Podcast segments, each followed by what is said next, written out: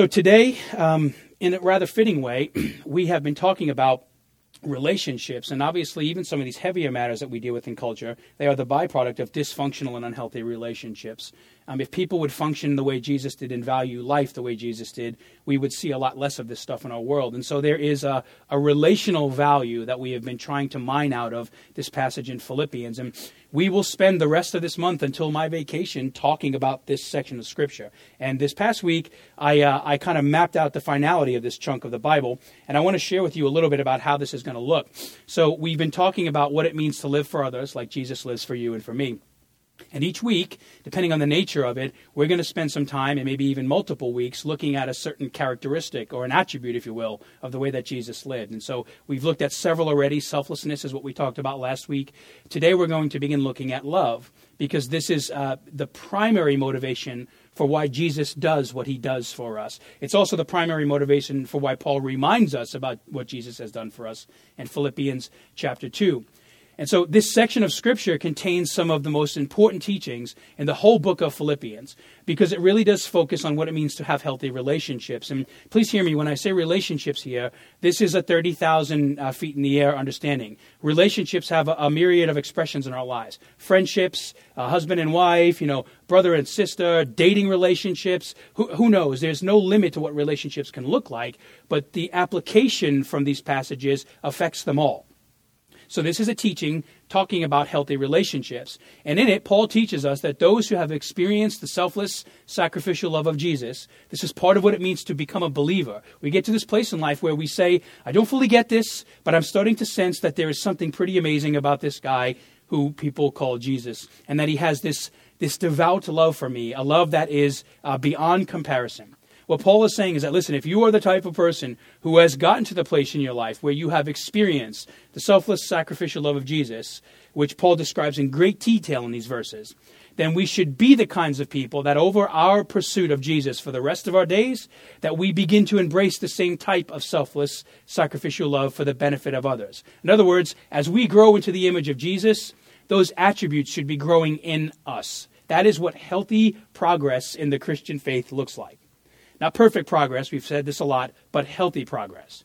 Now, in doing so, what happens is when we begin to embrace this type of living, heart deep living, uh, we begin to lay a foundation, a rhythm, if you will, for joyful, lifelong relationships. And so the nature of this teaching shows us that people by design were meant to have meaningful relationships with other people. We talked about this last week. The origin of the world as we know it was rooted in relationship. We were never alone. It started with us and the Lord, and then it, it, spread between us and other people. Relationship, although we may make it an option in the Christian faith, and there is a whole movement in the world today, uh, the modern Christian church that is doing this, we have wrapped up relationship and exclusion and created preference and, and partiality. And for some of us, we've begun to practice these extremely unhealthy individualistic forms of Christianity. We'll touch a little bit on that today.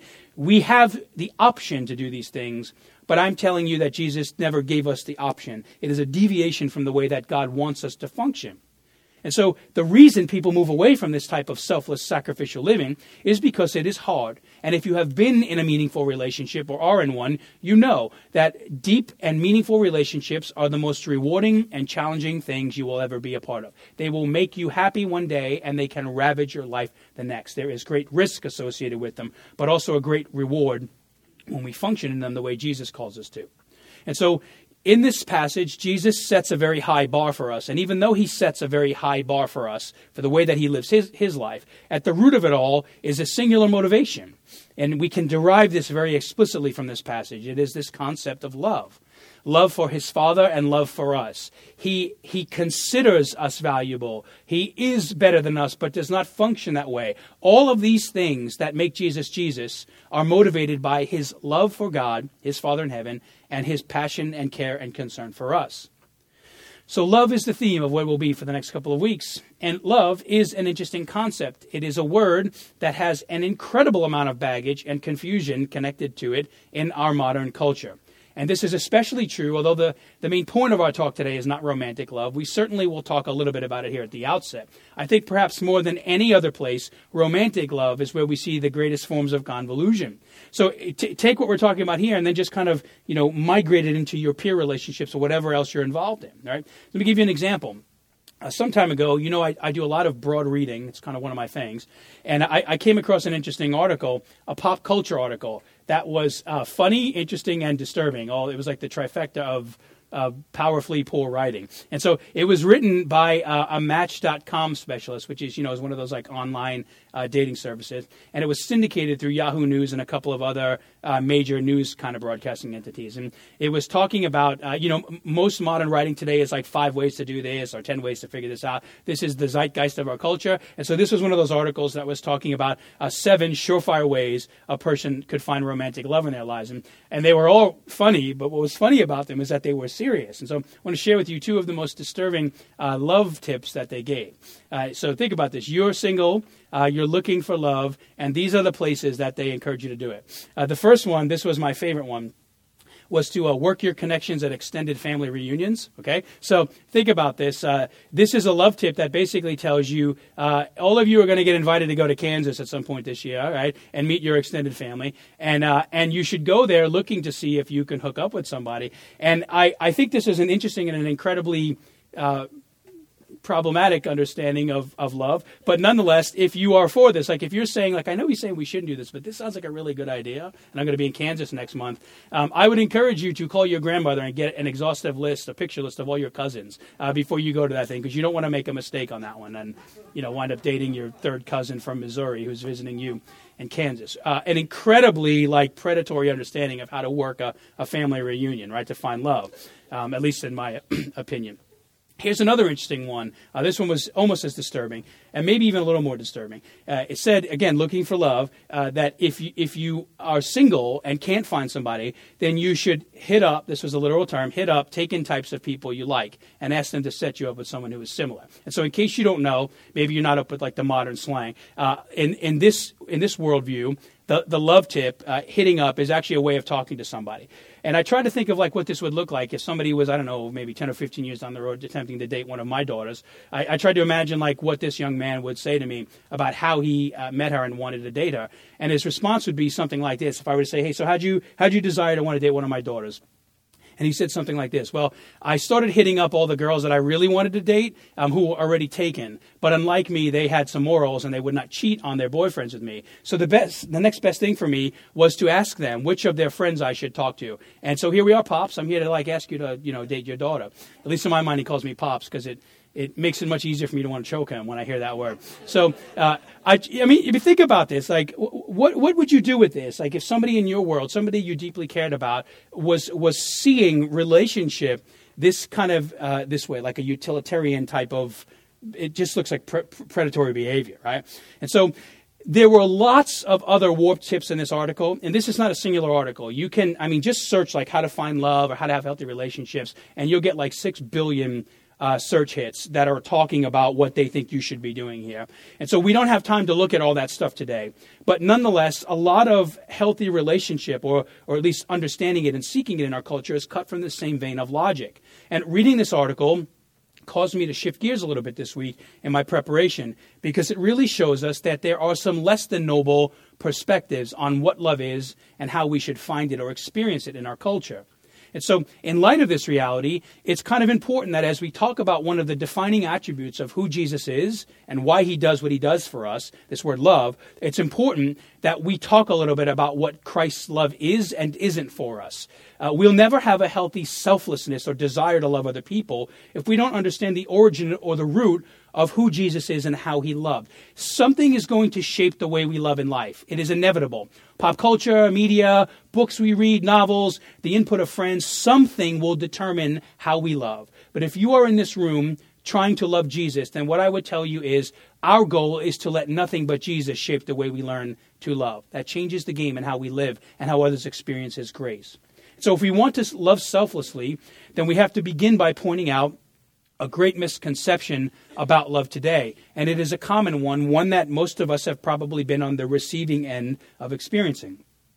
Today, many people think love is more about getting a personal emotional need met rather than it is meeting the need of another person.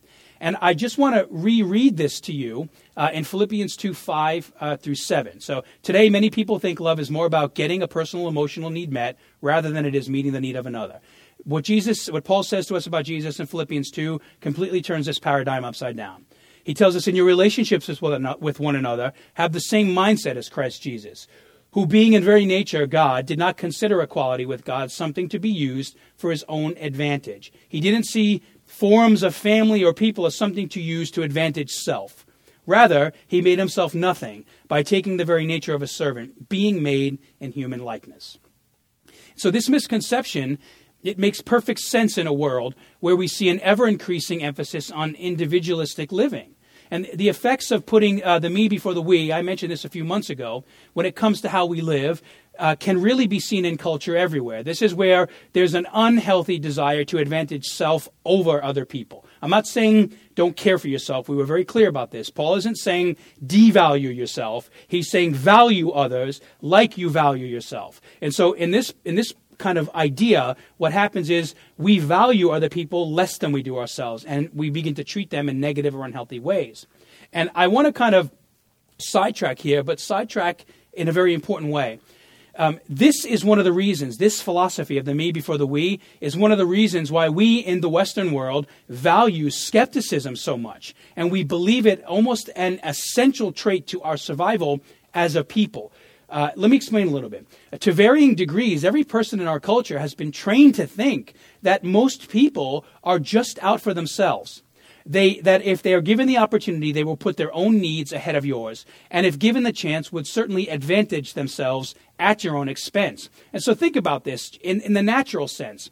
Um, when my children hear the doorbell ring, I don't encourage them to just open it and hope it works out, right? And neither do you. When a doorbell rings, there is a general caution that is in the back of our heads because we want to make sure that what is on the other side is not going to hurt us or take advantage of us. Maybe there's an intruder, or in my neighborhood, we get tons of salespeople that are always coming by. But nonetheless, you're always like, there's somebody weird at your door that you've never seen, and they've got a pamphlet in their hand, and you don't know what that's about. That's not a normal behavior in our world. So we, we sense it as a bit irregular.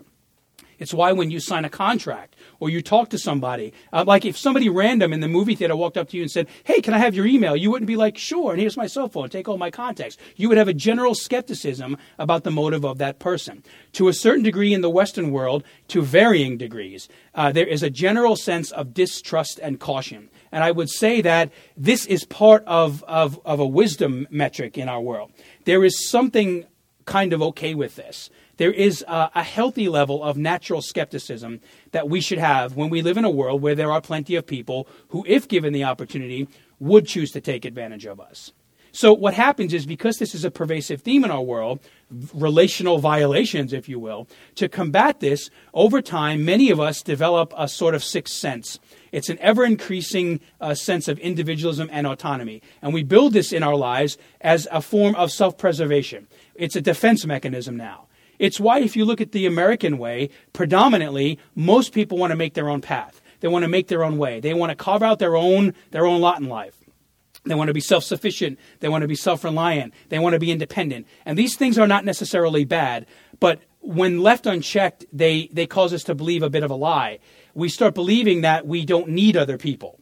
Uh, at, at, times, we might even think that we cannot trust anyone in our life, and that's not necessarily true either we think that the healthier our lives are, it will be because there's a greater level of skepticism and pushing people out. Because we know there's a greater risk associated with trusting somebody else outside of ourselves. And this is a root heart attitude that shapes the me and the we. And so what happens here is if this is left unchecked, if we don't ever trust, if we don't ever love, if we don't ever care, if we treat everybody like this, the bottom line is that today, uh, many people in our culture end up approaching life from the preserving me side of things. Their normal MO is not care for another person. It's care for myself at the expense of another person. And we see this in significant and insignificant ways. So this is a normative behavior today. But it wasn't always this way. I'm not saying it was perfect ever, but there have been times in recent history, if you go back several hundred years ago, even in the earlier part of this, this past century, where people did place a different value on the we and the me. There was a better balance in the scale. Uh, we talked about this lightly a couple of months ago. Uh, look, for example, in um, if you if you look at the migration movements of North America in the early part of last century, um, I have an Italian American heritage. Two generations ago, my grandfather was living in Italy. And so there, it wasn't just about an individualistic philosophy. There was a, a whole ethnic culture that bound a person together. You found identity in, in what you were and where you came from, in a family name, in history, and ethnicity, and nationality, in your city. There was a great pride in growing up in South Brooklyn. People cared about this. Your religion mattered. Your trade mattered. There was a different level that, of, of just kind of being out there for self. Uh, life and the establishment of an identity was more than just singularity. And I'm not trying to totally throw, let me say this, individualism under the bus. I'm not saying that that uh, any form of being individualistic is bad. Because if you were to go to the other side of the world, in the eastern parts of the world, what you will find is the paradigm is predominantly reversed. There, the we is more important than the me. And what happens is you begin to see reverse abuses there. So, all I'm trying to say here is that it is helpful to know that this normal attitude that people have is certainly a deviation from the way God wants us to live.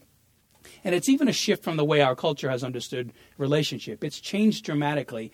And as far as I can tell by cultural writing, it's going to continue to move in this direction. This hyper individualism is more a recent invention of the modern Western world than it is the way God has functioned or caused uh, humanity to function together. So, as you can imagine, let's, let's put this in relationship now. Think about this hyper individualism, right? It has a direct effect on everything we do and are, and our relationships are included in this. It affects how we understand and practice love. Most clearly, that it's caused people to reverse the question we should be asking when it comes to love. It, it causes us to take the main question Jesus asks us to ask, and then we ask it in a very different way. We start the paradigm, the love paradigm, like this um, What can you do for me? I will be in relationship with you if you can do something for me. Um, how can you make me happy? How can you satisfy and meet meet my needs? Love in this worldview is something that is seen. It's something another person does to fill me up. They, it's an action or an attribute that they practice on me to make me happy. And one of the best places we see this me based philosophy regarding love, we see it generally in culture. But if you want to see the pointy tip of the spear with this, all you have to do is look at modern marketing. Mar- marketing is essentially a pitch that is designed to move you in a way that gets you to do something, to act or to buy. And so marketing is designed to get to, to motivate you. And if you look at most marketing today, a great a great uh, majority of it is not portraying a very balanced type of love. My favorite example of this, I've referenced several Subaru commercials in this room, and I'll do another one today, is the ad campaign uh, for Subaru. Do any of you know what the one word ad campaign for the Subaru car company is? Love, okay? So the idea is that Subaru is rooted in this concept of love. And their marketing campaign is geared around this word and the concept of it. And so their commercials are, are honestly, I think, some of the best on the planet. Uh, and they often blur the line between how a genuine love for people is shaped by uh, a Subaru owner's genuine love for their car. And they do this in very sophisticated ways. Some of them are very uh, powerful and realistic ways. So they'll show, you know, a, um, a, a, wrecked car and two people standing at the side of a car talking to like a police officer. And uh, there was one really good one where they were actually in the in a, a demo lot, like a lot where they were basically crushing the cars. And they were just going through all these wrecked Subarus, and they were like, "Yep, this one survived, and this one survived." And the point was that the cars are built incredibly safe. And one of the ways you love the people that matter to you is by making decisions that keep them safe. And so their safety record is connected to the word love, and that makes a lot of sense, right? It actually there's some logic to that. And it's why this is a, a very in demand car. It's a cult following in America today. There's there's another commercial though that is a little less accurate, and they've had several deviations of this, but nonetheless the root of it is all uh, the same. It's essentially what is somewhat of a reckless behavior, and the way people respond to it, how they how they love it. My favorite one is that there's this this uh, dad who comes home from work, and he's in a driveway, and his two unruly sons are are washing his brand new Subaru. Any of you guys seen this commercial? Okay, he's un- he's washing the Subaru, right? Uh, and we would think like, man, that's great. If you haven't seen the commercial, we think that's awesome. But what's happening is, is they're washing the Subaru with with steel brushes, right? Like the stuff you clean your grill with, and the windows are down, and there's like soap and water everywhere. And I mean, the car is like literally total. It's so bad. And so the the the motivation point of the commercial is that the dad has this like aha moment. Like he's like essentially you can see he's like, do I kill the kids or or you know do something else? And in the commercial, what he does is he just picks up the brushes and he starts destroying the car with them. And it's a very cute commercial. I'll give you that, but but it's an interesting understanding of love because what's happening there is in in that moment it was innocent for sure but that is a totally negligent behavior, right? And just say, for example, your kids did that to your neighbor's car, right? That would you, would not see the same response. You you'd probably have a lawsuit on your hand. You'd have to replace somebody's vehicle. But in the commercial, what happens is the dad just he chimes in in order to affirm that he chimes in on the behavior and essentially continues to destroy the car. And it, again, it's cute, it's funny, it probably sold a million cars, but I'll tell you, uh, that type of love communicates sort of what we're getting at today. It's a very subtle understanding of what love is, and it is somewhat selfish because to encourage your children to continue behaving that way, to not have the moment where you address that, that's what would happen in our worlds, right? We would we would we would talk to our children about why we couldn't do that anymore. That is actually another form of love, but that is not the kind of love that is popular in our world today. Um, oftentimes, the love in that commercial is what is more sought after. It's a bit mushy. At times, it's a bit weak. It avoids tough issues and hard conversations, not because we're trying to be tough or hard, but we're concerned that by raising an issue, out of love, a genuine care for somebody, what happens is there's a selfish fear. It's actually more, there's a greater concern for self that if I bring up something difficult with you, then I might actually sever the relationship. By raising something tough with you because I care about you, it might cause us to not be in relationship anymore. And then the person basically says, I'm not going to do that because the risk is too great. And so commercials like that or that attitude, if left unchecked, over time, it subtly starts to shape and warp how we understand what love is and what it looks like. And I connect Jesus' love to the cross all the time, but I'm telling you, you don't get the death of Jesus on the cross with a mushy Subaru love like this. There is a hard edge to the reality of what that love meant for us. And there has to be a space in love in our world to understand that. That love is not always going to be like this. There are different elements and facets to it. So, compounding this confusion about love and relationship, here is where this kind of comes home for those of us who have been believers for a while is that there are great movements in the church today that teach a similar type of love. It's a very imbalanced and incomplete type of love. And we're not up here talking about uh, selling cars for Subaru. We've replaced words like Subaru. We, we, we use a different relational parallel. We use terms in the dating world like finding your soulmate. And even though we're not talking about dating today, the idea of the soulmate is that uh, it's, it's a teaching that's questionable in Scripture. And, and what it does in its worst case scenario is it gets us thinking like, God has created the world and me in it, and He has put somebody in the world whose sole purpose is to make me happy. Like their existence on earth is to benefit and to pleasure my life. So what happens is, is we, or, we already start uh, tipping the scale. And I want you to think about this. Uh, you can see this in the world today. Uh, when when you begin to embrace that type of relationship, whether it is with God, uh, with people, um, it is guaranteed to understand. It's going to shape your understanding of God. This is taken to an unhealthy extreme, a, a much further step at times, where those same people then begin to uh, they invert their understanding of who God is, and they begin to develop a similar expectation with Him. They think that God created the earth and me in it, and He is supposed to have the same role in my life. He exists to benefit me. He is here for my sole benefit. And that's why people walk away from Jesus when their life goes south, when things get challenging. They, they, they, they have a hard time pursuing God because they automatically defer blame to what is going on in their life. They can't understand how these two things could cohabitate. They think that God is here to make them happy. And that is true, but we have to define what we mean by happiness. That's where these words begin to take on different uh, understandings.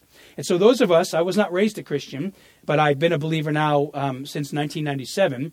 I have been in plenty of places where this is what is taught, right? Uh, if you've grown up in a belief system like this, it, there's a very good chance that your heart has been subtly trained when you're thinking about love, uh, whether it is in a friendship or a romantic relationship or with God directly, the, the inaugurating question in relationship is not what can I do for somebody.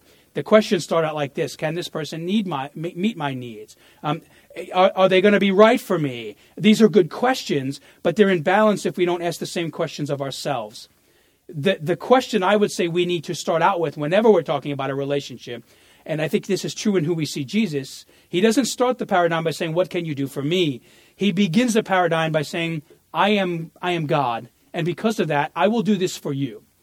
God has God's son is God's son. He is who he is because he is God's son. And because of that, it shapes how he cares for people. The question for us is not, um, what can somebody do for me?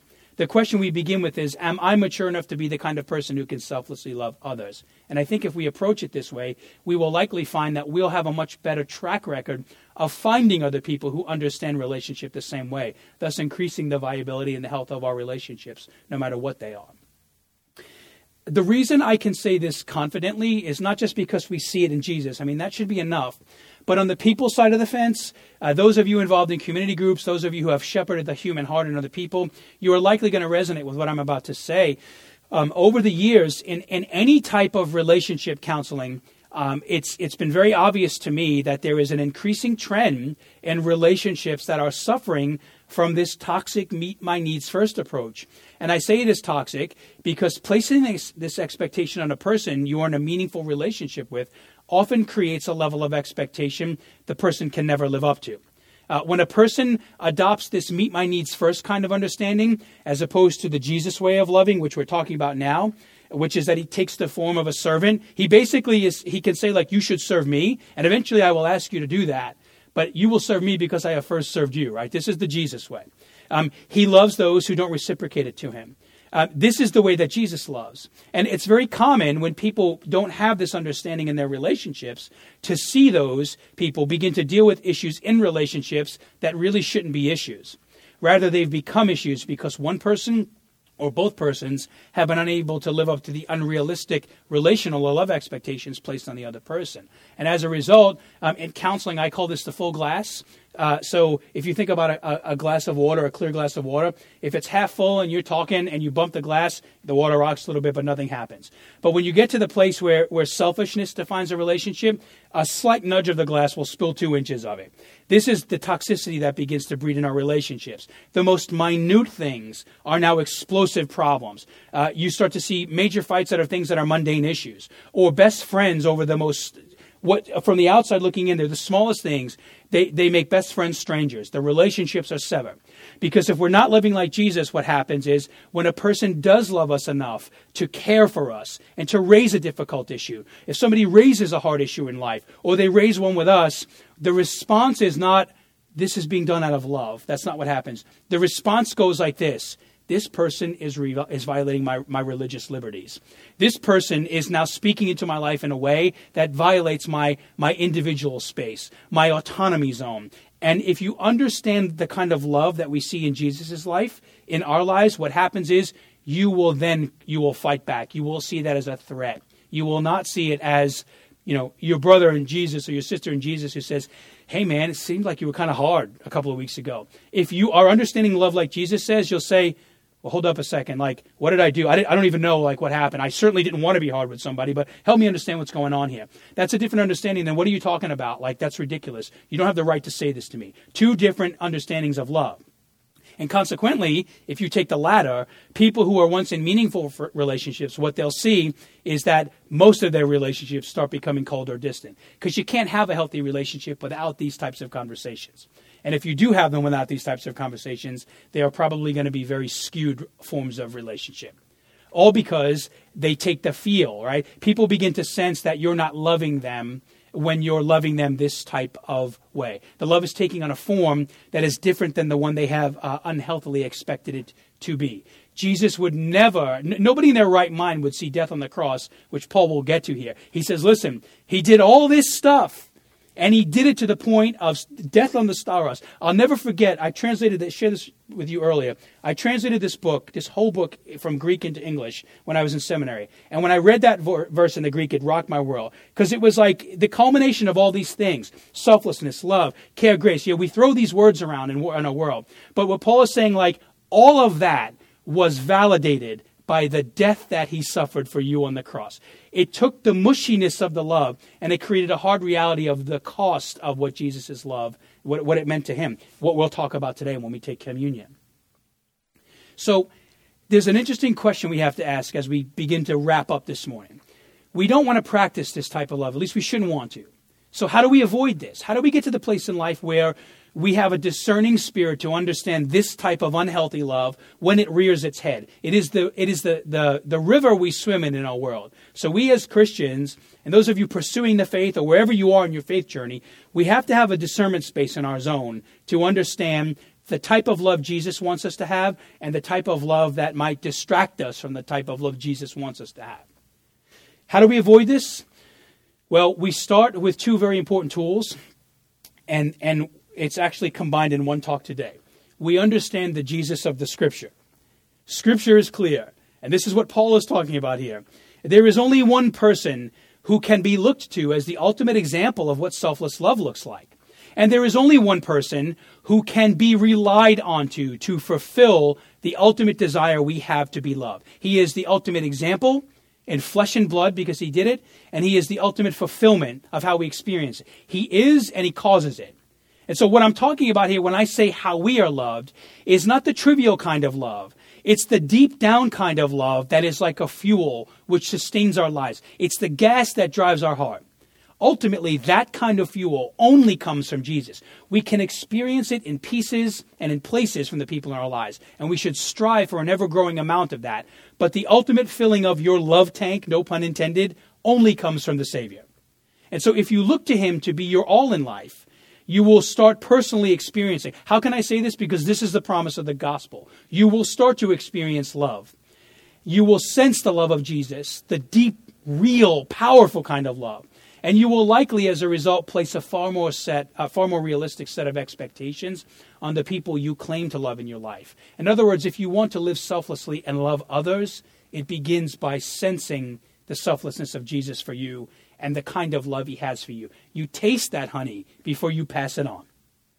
And chances are you might even find it more easy to love because your relationships will no longer be determined by these preconceived set of relational ideals that change with the wind. The end game of Jesus, unless God wrote that story, would not be death. It would have been this is a hard hearted and stiff necked people. I'm out of here. That is the natural story of the gospel, apart from the intervention of God's grace, which makes the gospel what it is. The ideal is not set by what goes on around us. The ideal was it was a, a ray of light that shined down from heaven and set a new relational precedent for us. And when we live in that precedent, it starts to guide our other relationships. We are no longer defined by the shifting realities of relationships.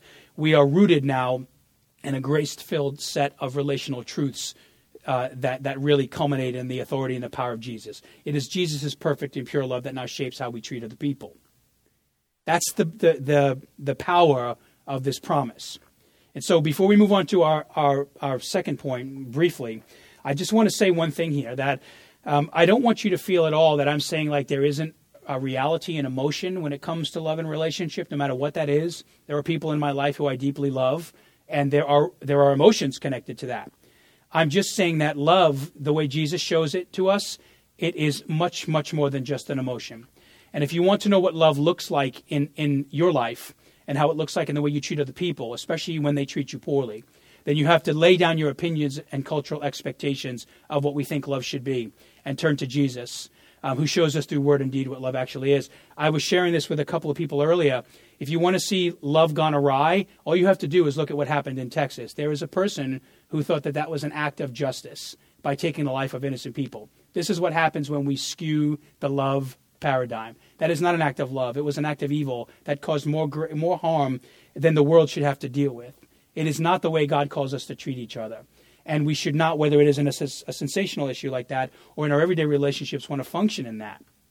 And so, if you want to know how to love, we learn to love by looking at Jesus. We learn something very important from him. And that love, it's this that love is, is an attribute of God, it's one of God's attributes. And so, these last couple of minutes this morning, we're going to look to God to see what it's supposed to look like in our lives. And I want to jump out of Philippians for a moment into 1 John 4 8, because there we read this whoever does not love, okay, this is this is God speaking to us. Whoever does not love does not know God, because God is love. That is a very short verse that is a theological mind bender as far as I'm concerned. Because in it, um, what we're reading here is that those who are without love, it's an evidence that you don't know God. And it's not just saying that, that we should love because God loves, it actually begins to define God as love, right? So understanding the basic characteristics of this attribute is important because it gives us a really clear picture of what true love is. And in this verse, John makes a, an undeniable connection that a proper understanding of God's love in our lives, um, it is evidenced, it's, it's an evidence of us being in Jesus. It's one of the, the, the, the root of that creates a beautiful flower in our hearts. And the reason this statement is incredibly important is because this verse teaches us that God is, is love.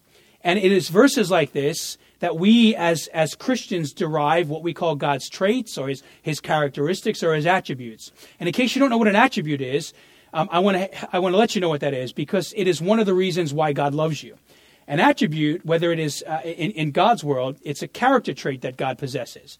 And what it means is that um, when when when we talk about an attribute of God, it is something that makes God God. And so when we talk about love here, there are other attributes of God in the Bible, but the one we're talking about today is love. When it comes to God's love, it's important to know that common misconception that love isn't just something God is capable of. God doesn't just love. God loves because he is love. That's a very different statement. One identifies something God is. His substance is love. It's not just an act or a deed. God loves because he's love. So what John is saying here is, is if the God of love, right, one of the things God is, when you trust in Jesus, God makes that a part of you. If the God of love is in you, then you should have a growing knowledge of what God's love is like in your own life. And certainly in the way that you show it to others. And this will be especially important to remember as we talk about loving those who are far from God. This is where our teaching is going. It begins in how we care for each other, but it's going to end up in the way we love those who are far from God. There is no relationship we are exempted from practicing this from. And so, because of this, um, I want to share with you a, a really powerful, brief but powerful definition about what the attribute of God's love is. It'll be behind me. Um, and I love how Wayne Grudem defines this. He says this you want a, a one sentence description, a sentence description of God's love? It is this God's love means, right? Not even God's love does. What he's saying is God's love means that God eternally gives himself to others. Because God is love, God is bound to give himself to others. There is no other option for him because it is what he is. One of the things that makes him God. So, what does that mean for the Christian as we grow into the image of our Father in heaven? It means that we can't primarily understand love as something we just get. Fundamentally, we have to see love as something that we give. It is the self giving of oneself for the benefit of others. God's love teaches us that it is part of his nature to give himself for the benefit of others. He gives himself to bring out goodness in other people, grace in the world. And what that means is that God's nature, when God is in us, that nature should start to become our nature in pieces and particles. Nobody loves perfectly, but we certainly should see a growth pattern in the kind of love we experience from God and the way we show it to others. And so God's love like this is pre-existent. It's never not been. Jesus and the Son, the Holy Spirit, God the Father, they have always practiced this type of love. It has been around before the foundations of the earth. When you read the creation story, when you, especially in the unpacking of it in the New Testament, we learn that it is one of the uh, it's it's one of the attributes that causes creation. In other words, their love for each other causes a, a love that needs to be spread onto other people. Even even God's act in caring for us and, and loving us is a self giving of Himself. He makes us to to give Himself away to us, and ultimately this ends with Him on the cross. The apex of that giving away is the cross. It is unquestionably the greatest example the, the, the world has ever seen of love. And the cross is rooted in giving, not getting. And so love like this flies in the face of the selfish and incomplete types of love that we spoke about earlier. And furthermore, it, it sets the pace for the way that we are called to love each other in our relationships, which are under heaven meant to reveal Jesus in the flesh. The perfect love we experience is meant to be displayed in our actions. And so I'll close with this. Um, and I shared this with you two months ago, but I say it again not because I didn't have other things to say, because I think it's I think it's incredibly important to put a face on this love. Perhaps the clearest example we have of God's love, His attributes in our lives, comes from that list of the one another's. And the one another's are these relational guidelines that Scripture gives us that inform how every relationship we have is, is meant to be treated. And so when you think of this, I, am only going to list a few of them today. It's not an exhaustive list, but it communicates the core essence of love. If you want to know what the word love means when you treat other people a certain way, this is what it means. Okay? the one another's teach us many things. The handful of the ones I want to highlight today, the expression of love is shown in the way that we encourage one another, in the way that we are devoted to one another, in the way that we build up one another, in the way that we are kind to one another, in the way that we accept one another, in the way that we serve one another, in the way that we have a, a, a deep concern for one another, in the way that we confess sins to one another. This is where the, the love gets a little harder, right? That is a cause for forgiving one another at times, in the way that we teach and admonish one another, and the way that we pray for one another. All of these things here indicate a type of relational value.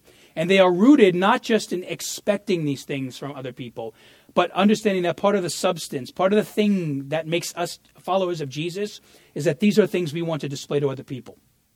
And so the one another shows us that God's list, uh, his love includes, but it cannot just be limited to an experience or an emotional feeling. In fact, some of the one another's, they have very, um, they have very hard emotions connected with them. And this is why it is important to know and to deeply believe uh, for those of us that are involved in meaningful relationships, especially if we've been connected to them for a long time, you know that if you let emotion and feeling, if that's the only kind of you know color on your painter's palette of love, what'll happen is if you, try to submit to that erratic understanding of emotion every time it comes up, then you'll drive yourself crazy. Because the most meaningful relationships we have in life, they have days and seasons that are filled with hardship and trial. They have days when the when the outcome of what we should do um, is not actually incongru. It's it's in it's not in congruency with what Jesus says we're supposed to do. All of our relationships have these types of, of, of days and seasons. There are days when you need something much more substantial than a Subaru commercial dealing with rowdy kids. You need something more substantial to deal with your kids when they are living in ways that truly pain you. The, the fuzzy emotion of that is not enough to sustain you to endure that trial. Or when your marriages are hard, or your friendships are hard, or when people you deeply love and care for and invest in, you give your lives to people and they just step all over that. There, are, there is no emotion, there's no justified emotion that makes that feel okay. What is needed there is the fact that we have treated God this way, the same way, and He has said, and I'm going to love you in light of it. You see, the life of Jesus teaches us that if we want to have a proper understanding of love in our lives, then we've got to let the way God has shaped us, His selfless attribute of love, it's got to shape the way we treat other people. That is going to change the way you understand trial and tests in your relationships. It's going to begin to create in our lives a well rounded type of love, one that is tender but tough, one that is selfless but sacrificial. It is a love that is defined by fidelity and faithfulness, a love that is defined by contribution, not just consumption. And frankly speaking, it's a love that we're about to celebrate right now. So if you need a response point for this morning, this is where you'll, you'll get it. We're going to celebrate communion here in a minute. And this is the physical remembrance the, it's, the, it's the blood and gut expression of the kind of love Jesus has for us. Because on the cross, the greatest example of love we have is seen here. It's a love that pursues us at great cost when there is nothing in return. It is an eternal love, a selfless love. It is a love that was experienced in the Godhead that is then poured out on us. It is a love that gave to us when there was nothing given back in return. This is the kind of love and faith that our salvation has been birthed out of. It's why it is called the joy. Our salvation is to be a joy because it is a recognition that we have been invited into the communion of God. We, we interact with Him in the same way Jesus does. What a statement. And it's what God calls us to pattern our lives after. And so as we approach the Lord's table, I, I leave you with this encouragement. Let the, let the God of love, who we speak about this morning, lead you to real love for many of us, and maybe even right now, it's a love that is invisible. We don't even sense it. But know that it is not an invisible love. It is a love that is rooted in eternity. It was made visible in Jesus, and it is now present for all eternity in God's people. That's you and I. And so his love is in this room, and it is my it's my prayer that you would press into that reality as we dwell on the sacrifice of Jesus and then leave this place with it driving and guiding our hearts. Pray with me.